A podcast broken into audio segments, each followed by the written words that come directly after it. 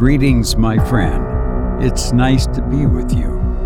This is Short Stories, a production of Adventures in AdventuresInAudio.net. On our last episode, I mentioned there would be changes to the website, and I have made some with more on the way, so check back often.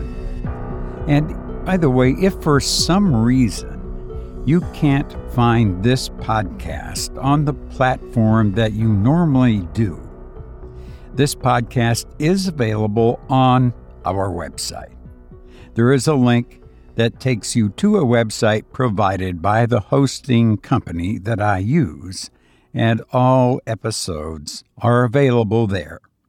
Once again, the site is adventuresinaudio.net. I have some exciting things planned for the site, but please be patient with me as you may know if you've been listening to this podcast a while. I move slowly sometimes, uh, most of the time, really, but um, I, I may not be timely in getting the episodes out, and, and I appreciate your forbearance. And by the way, I want to remind you to send in your nightmares to be read on the show. Those are always thrilling and chilling additions to the show. Have you ever woke up from a nightmare trembling, wondering if other people have dreams like this? Or is there something wrong with you? There must be. Well, no, other people do have these kind of dreams, and some have shared them with us, and we would like to hear yours. You can send your dream to my horrible dream at gmail.com. Our story for this episode is by H.P. Lovecraft from his dream cycle. When you hear descriptions of cities and places in this story, you'll know this dream is an hallucination. The story is not so much scary or frightening, but as with all H.P. Lovecraft, very strange. So let's listen now to The White Ship by H.P. Lovecraft.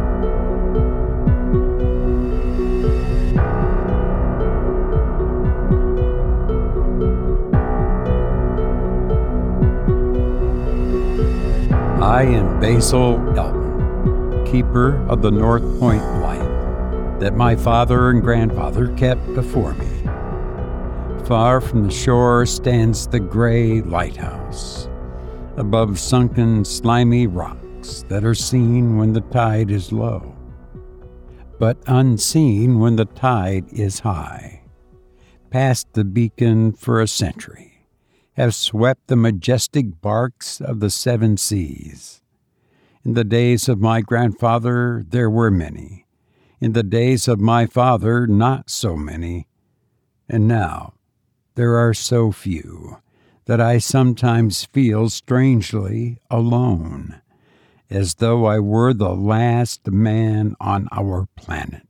From far shores came those white sailed argosies of old from far eastern shores where warm suns shine and sweet odors linger about strange gardens and gay temples. The old captains of the sea came often to my grandfather and told him of these things, which he in turn told to my father, and my father told to me in the long autumn evenings when the wind howled eerily from the east and I have read more of these things, and of many things besides, in the books men gave me when I was young and filled with wonder. But more wonderful than the lore of old men. And the lore of books is the secret lore of ocean. Blue, green, gray, white or black, smooth, ruffled, or mountainous that ocean is not silent. All my days I have watched it and listened to it, and I know it well. At first it told me only the plain little tales of calm beaches and near ports, but with the years it grew more friendly and spoke of other things, of things more strange and more distant in space and time. Sometimes at twilight the gray vapors of the horizon have parted to grant me glimpses of the ways beyond, and sometimes at night the deep waters of the sea have grown clear and phosphorescent to grant me glimpses of the ways beneath, and these glimpses have been as often of the ways that were and the ways that might be as of the ways that are.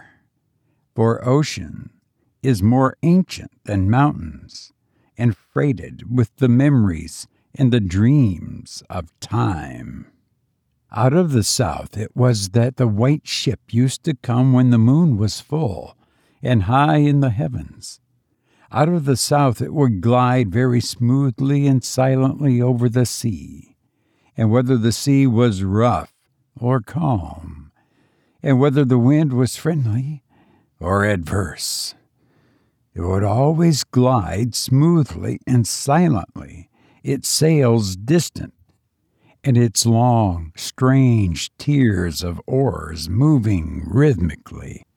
One night I espied upon the deck a man, bearded and robed, and he seemed to beckon me to embark for far unknown shores. Many times afterward I saw him under the full moon, and ever did he beckon me. Very brightly did the moon shine on the night I answered the call, and I walked out over the waters to the white ship on a bridge of moonbeams. The man who had beckoned now spoke a welcome to me in a soft language I seemed to know well, and the hours were filled with soft songs of the oarsmen as we glided away into a mysterious south, golden with the glow of that full, mellow moon. And when the day dawned, rosy and effulgent, I beheld the green shore of far lands, bright and beautiful, and to me unknown. Up from the sea rose lordly terraces of verdure, tree studded and showing here and there with gleaming white roofs and colonnades of strange temples. As we drew nearer the green shore, the bearded man told me of that land, the land of Zar, where dwell all the dreams and thoughts of beauty that come to men once and then are forgotten. And when I looked upon the terraces again, I saw that what he said was true. For among the sights before me were many things I had once seen through the mists beyond the horizon, and in the phosphorescent depths of ocean.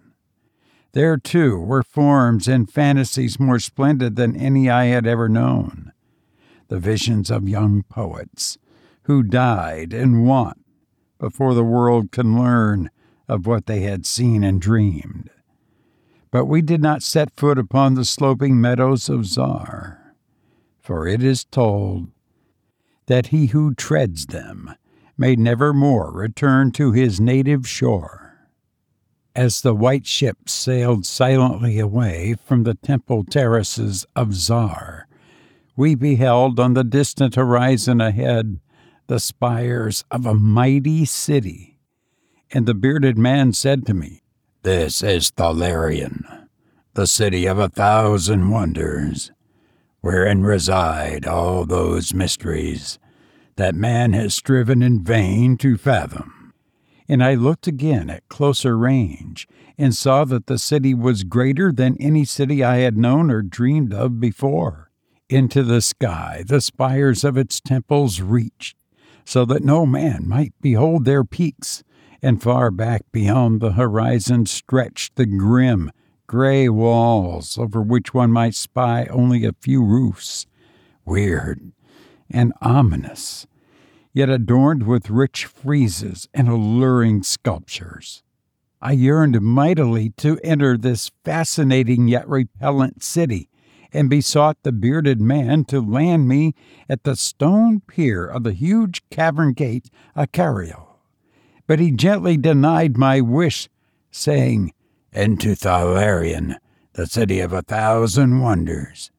Many have passed, but none returned. Therein walk only demons and mad things that are no longer men. And the streets are white with the unburied bones of those who have looked upon the Eidolon Lathi that reigns over the city. So the white ship sailed on past the walls of Thalarion, and followed for many days a southward flying bird, whose glossy plumage matched the sky out of which it had appeared. Then came we to a pleasant coast, gay with blossoms of every hue where as far inland as we could see, vast, lovely groves and radiant arbors beneath the meridian sun. From bowers beyond our view came bursts of songs and snatches of lyric harmony, interspersed with faint laughter so delicious that I urged the rowers onward in my eagerness to reach the scene. And the bearded man spoke no word, but watched me as we approached the lily lined shore. Suddenly, a wind blowing from over the flowery meadows and leafy woods brought a scent at which I trembled. The wind grew stronger, and the air was filled with the lethal charnel odor of plague stricken towns and uncovered cemeteries and as we sailed madly away from the damnable coast, the bearded man spoke at last, saying, This is Xura, the land of pleasures unattained. So once more the white ship followed the bird of heaven over warm, blessed seas fanned by caressing aromatic breezes.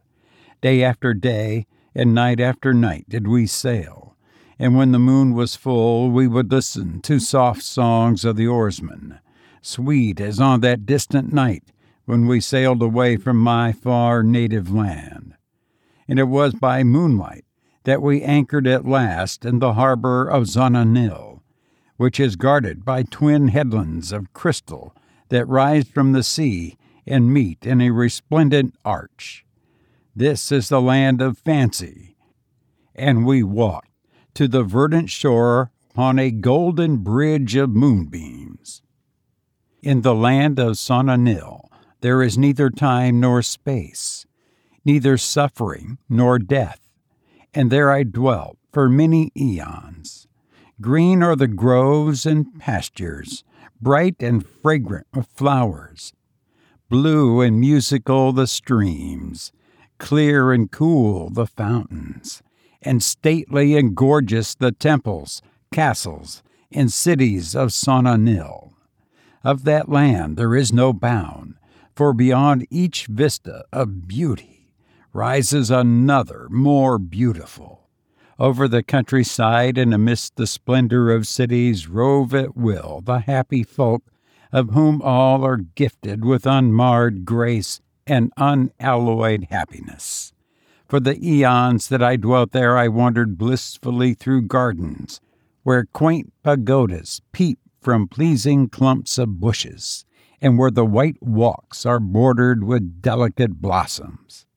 I climbed gentle hills from whose summits I could see entrancing panoramas of loveliness, with steepled towns nestling in verdant valleys and with the golden domes of gigantic cities glittering on the infinitely distant horizon. And I viewed by moonlight the sparkling sea, the crystal headlands, and the placid harbor wherein lay anchored the white ship. It was against the full moon one night in the immemorial year of Tharp that I saw outlined the beckoning form of the celestial bird and felt the first stirrings of unrest. Then I spoke with the bearded man, and told him of my new yearnings to depart for remote Cathuria, which no man hath seen, but which all believe to lie beyond the basalt pillars of the west. It is the land of hope, and in it shine the perfect ideals of all that we know elsewhere, or at least so men relate. But the bearded man said to me, Beware of those perilous seas wherein men say Cathuria lies. In Sona-Nyl there is no pain nor death, but who can tell what lies beyond the basalt pillars of the west? Natheless, at the next full moon I boarded the white ship, and with the reluctant bearded man left the happy harbor for untraveled seas. And the bird of heaven flew before and led us toward the basalt pillars of the west. But this time the oarsmen sang no soft songs under the full moon. In my mind, I would often picture the unknown land of Cathuria, with its splendid groves and palaces, and would wonder what new delights there awaited me. Cathuria, I would say to myself, is the abode of gods and the land of unnumbered cities of gold. Its forests are of aloe and sandalwood, even as the fragrant groves of Camorin, and among the trees flutter gay birds sweet with song. On the green and flowery mountains of Cathuria stand temples of pink marble, rich with carven and painted glories, and having in their courtyards cool fountains of silver, where pearl with ravishing music the scented waters that come from the grotto born river Narg. And the cities of Cathuria are cinctured with golden walls, and their pavements also are of gold. In the gardens of these cities are strange orchids and perfumed lakes whose beds are of coral and amber. At night, the streets and the gardens are lit with gay lanterns fashioned from the three colored shell of the tortoise, and here resound the soft notes of the singer and the lutanist.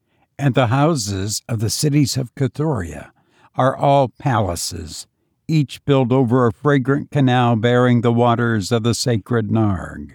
Of marble and porphyry are the houses, and roofed with glittering gold that reflects the rays of the sun and enhances the splendor of the cities, as blissful gods view them from the distant peaks.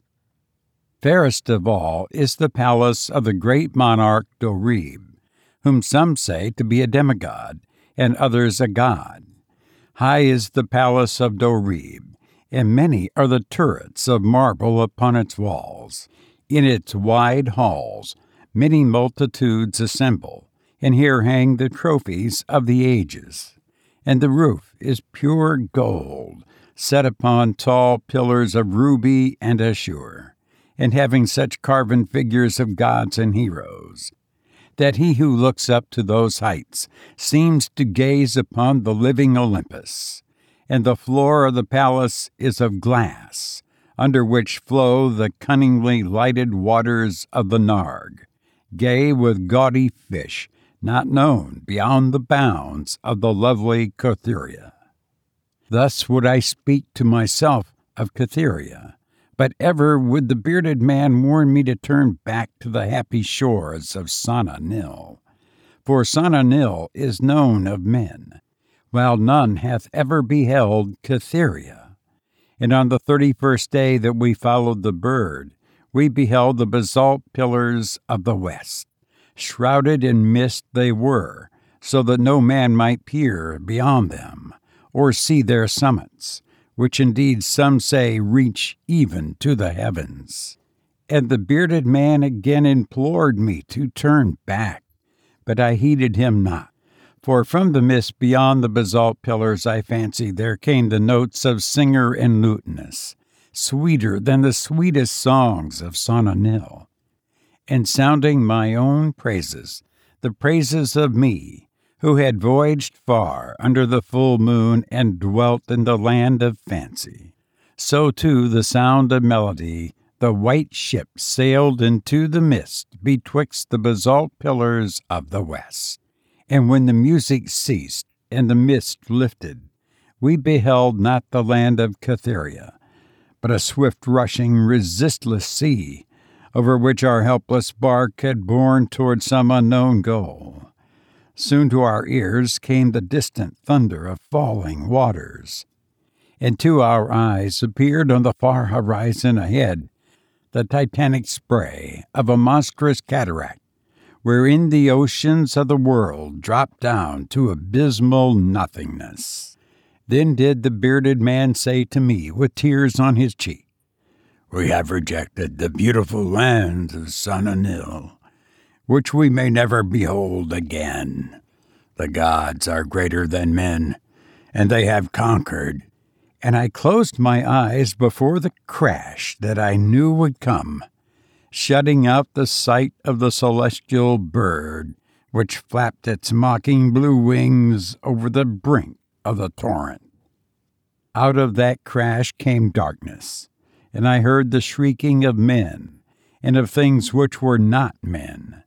From the east tempestuous winds arose and chilled me as I crouched on the slab of damp stone which had risen beneath my feet.